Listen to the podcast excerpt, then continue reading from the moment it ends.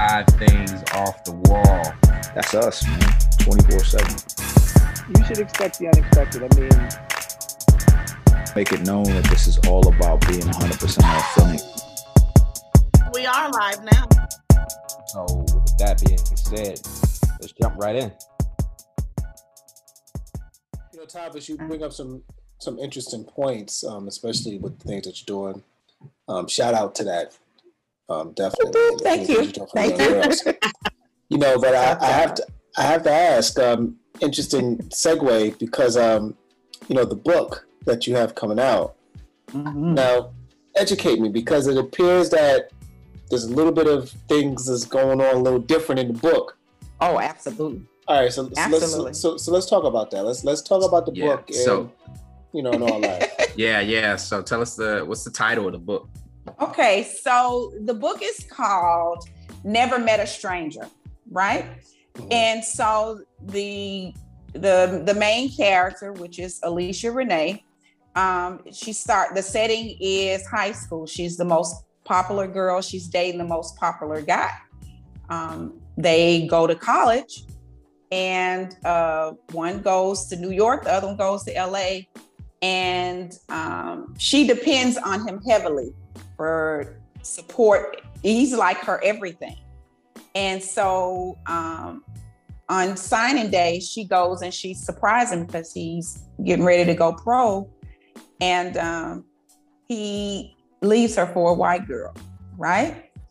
And so at this time, she vows that, you know, no man is ever gonna get the best of her.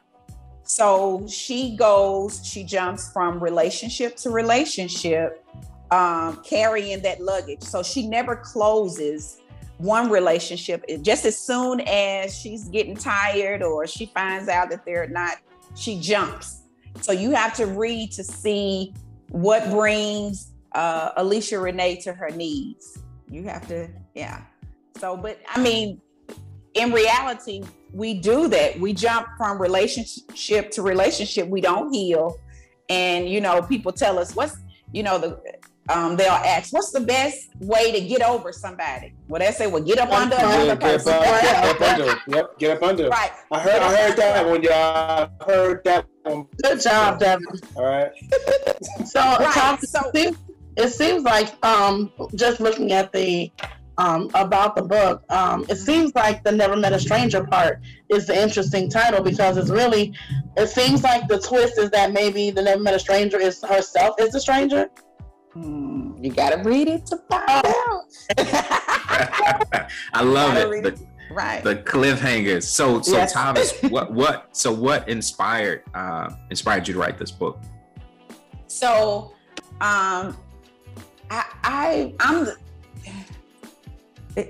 So many things. I started writing when I was in the 6th grade, and I would deal with, you know, anxiety a little bit because I would never just get my point across. So I started writing. So I write about everything, and so that helped me, you know, put my thoughts out there. And so I always knew that I wanted to write a book. But at that time, I didn't know what. And so I started watching these reality shows and like got consumed with them, you know, and I watched these girls, like how they go, you know, from this person to this person to this person and jumping back and forth and all of that. And I was like, you know what? This stuff happens every day. And there are every day. And then there are pieces of me that I have inserted in the book as well. So I decided to put, you know, some life lessons and some things that that I've experienced, and I put it in the book.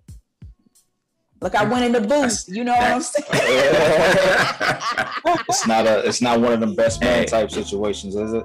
Yeah. It's what? Not one of them best man situations with people. Oh, good. Oh, absolutely not. No. I'm not. The front of the loop shooting? Right.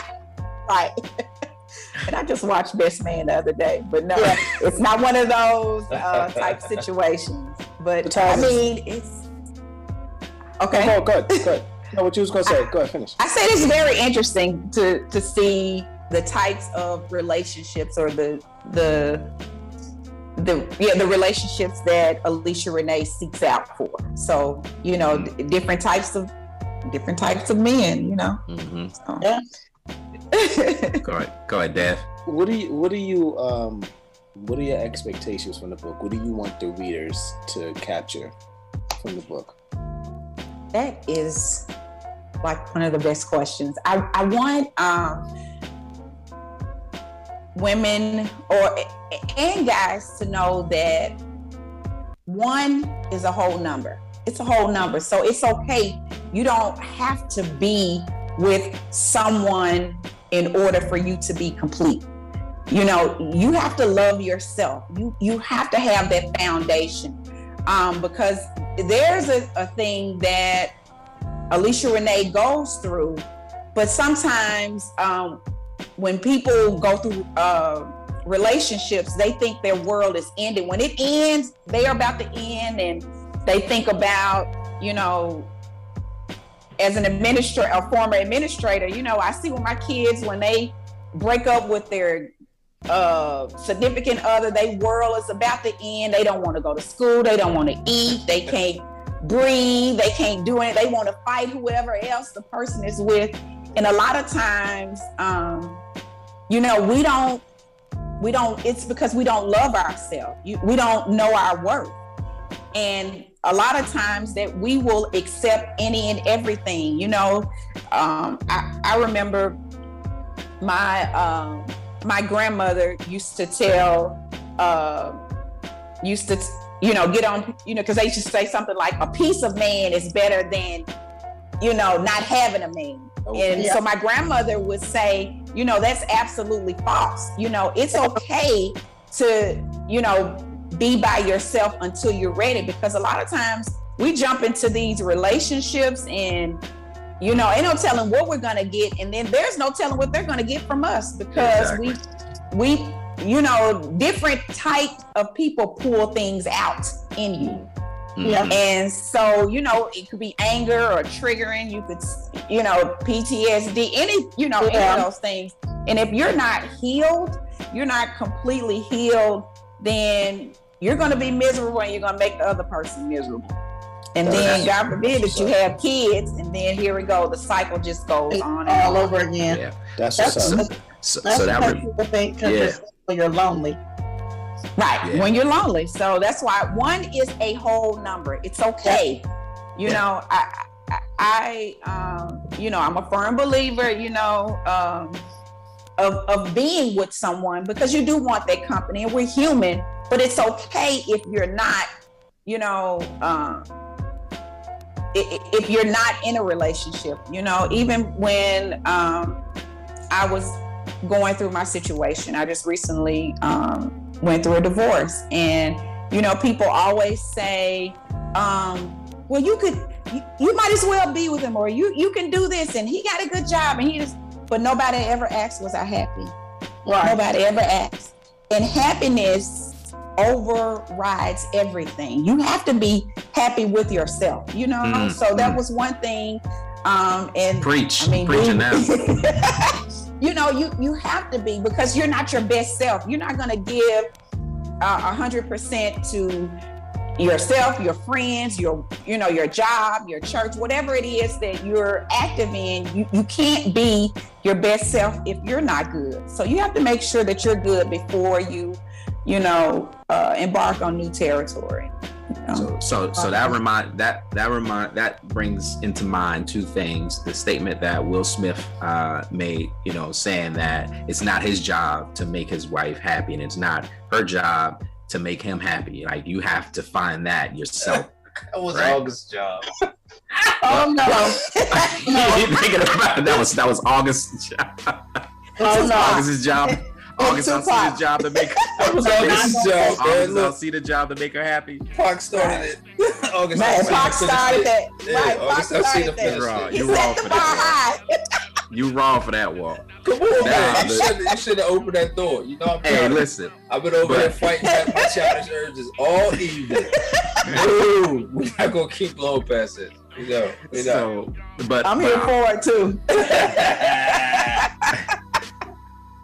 But I remember being in college, and I actually had that same type of revelation. And for me, it was broken down into like a puzzle piece. And so, you know, I represented one side of the puzzle, and my spouse or whoever I was with represent that other side of the puzzle. And even if we come together and meet in the middle, if I'm missing pieces in my puzzle, right, it's not that person's job to make me whole. I have to do that. And then the same thing for the spouse. So that's deep. That's dope and deep. Right. It's all about having that foundation, you know, and that buildup comes from basically, you know, your parents. Your parents are really supposed to build you up and, you know, help you develop your character and all of those things, you know. And so if you don't have that foundation, it's like you're almost doomed. So that's why being an advisor for MDL and Period Pearls, I go hard because I see a lot of times that girls are lacking that, and they will seek attention from elsewhere. So it's my job to build them and to help them understand that self-love is the best love, and we just go from there. So that foundation is important. And are you dealing with any homosexuality with the girls that you're? I know you were talking about men and stuff, and we know nowadays, with knowing what the days that we're dealing with, the times we're dealing with, we know that a lot of girls are liking girls now. So, I don't have any girls that are, I will say, openly. Because my organization is built on Christian principles. So I don't have, you know, I don't have any that I know of at this point. Right. Because and I haven't had to deal with, I mean, because we interview, like MDL is not open to the public.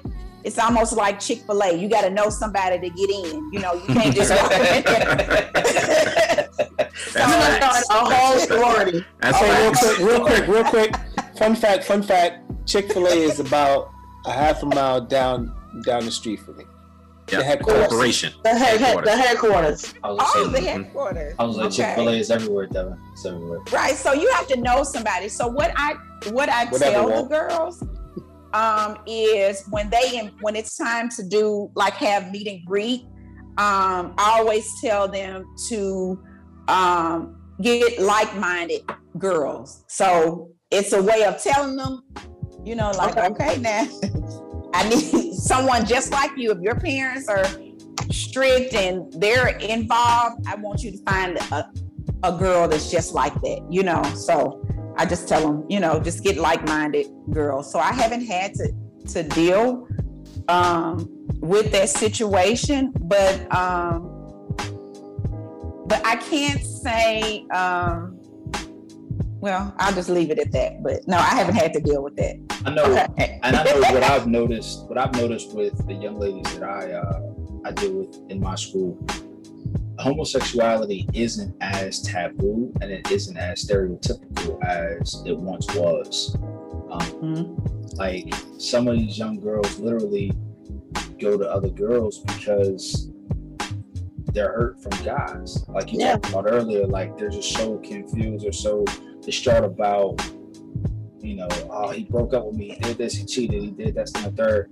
I'm gonna just go and start dating chicks because they would never do this to me, you know. And then they go to the girl. That does and that's the same thing happening. Same thing happens. Exactly. Yeah. The same thing. And at no point do they realize and do a bit of reflection. Like, wait a minute, it don't matter the gender. Mm-hmm.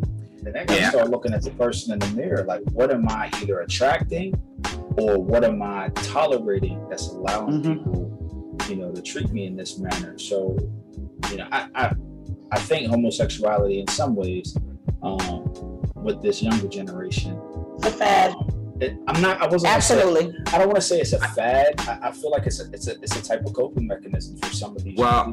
Not all of them, but I feel like some of them, it's a coping mechanism. It's like, I can't get this with this person. I'm not getting this from this person. So I'm going to go to the other side where I know it exists. And I'll say this too, to what C-Mac and T-Weezy was saying, you know, about being a fad. I think a lot of it is also promoted in what we see on TV and what they hear in music, right? So Lil Wayne was one of the most popular, I mean, still is kind of, but he was one of the biggest rappers at the time. And even during that time, you know what I mean? He's talking about, I got this girl that liked this girl. Or I got these two girls, kid, you know what I'm saying? Like, you got songs and things that, so it seems cool, right? Because as T-Way was saying, you know, oh, if this guy's going to like me, if I show that I'm interested in a woman, even though I may not truly be interested, but if he's going to like me because of that, then I'm willing to do this and show that it's not a big deal for me. Absolutely. I think that's a little bit more about, you know, experimentation. What you're talking about is what I'm speaking about is like, kind of like, I found that the youth of this generation are very extreme. You know, they don't go from, there is no in between. I mean, young people, period, are always extreme. You know, when we were young, we did things in excess. Y'all know that's how we did. You know, especially if things went bad, it's like, what? I'm gonna blow the whole situation up. You know what I mean? Like, so no, you were like, that was wrong. That was wrong. First off. And another thing, arguably, Walt still might be like that. Oh yeah. And what I will not allow y'all to forget is both of our, matter of fact, all three of y'all have told stories on this podcast where you have blown things up way out of proportion. Crystal, I fight locals and then I run away from the police, calling receipts out. Derek about to jump people down in Myrtle Beach after I got done slanging dope on the corner. Hey, I never slung dope. What's my story then? No, not you. You the only one on here. Okay. Oh, you safe. I get a pass. Yep. I get a pass. Okay. Def, I won't do it. I just know that there's a hole in a wall somewhere from a young man going through. You put my stuff out there, but you don't want to put your best friend stuff out there. All of my, I just did. He literally threw a human being through a wall. Oh, okay. I don't recollect any of that. I don't know what you're talking about. See? Yeah, exactly. Right. So, no, let's not act like I'm the only one that's crazy on this show. All three of y'all. That was defending. That was self-defense. Sure was. Yes, that's what OJ said. That's what OJ said. It was self-defense. That's what OJ said. Yo, if you haven't, please take a moment to like, subscribe, and follow 5 Things Off the Wall on all platforms.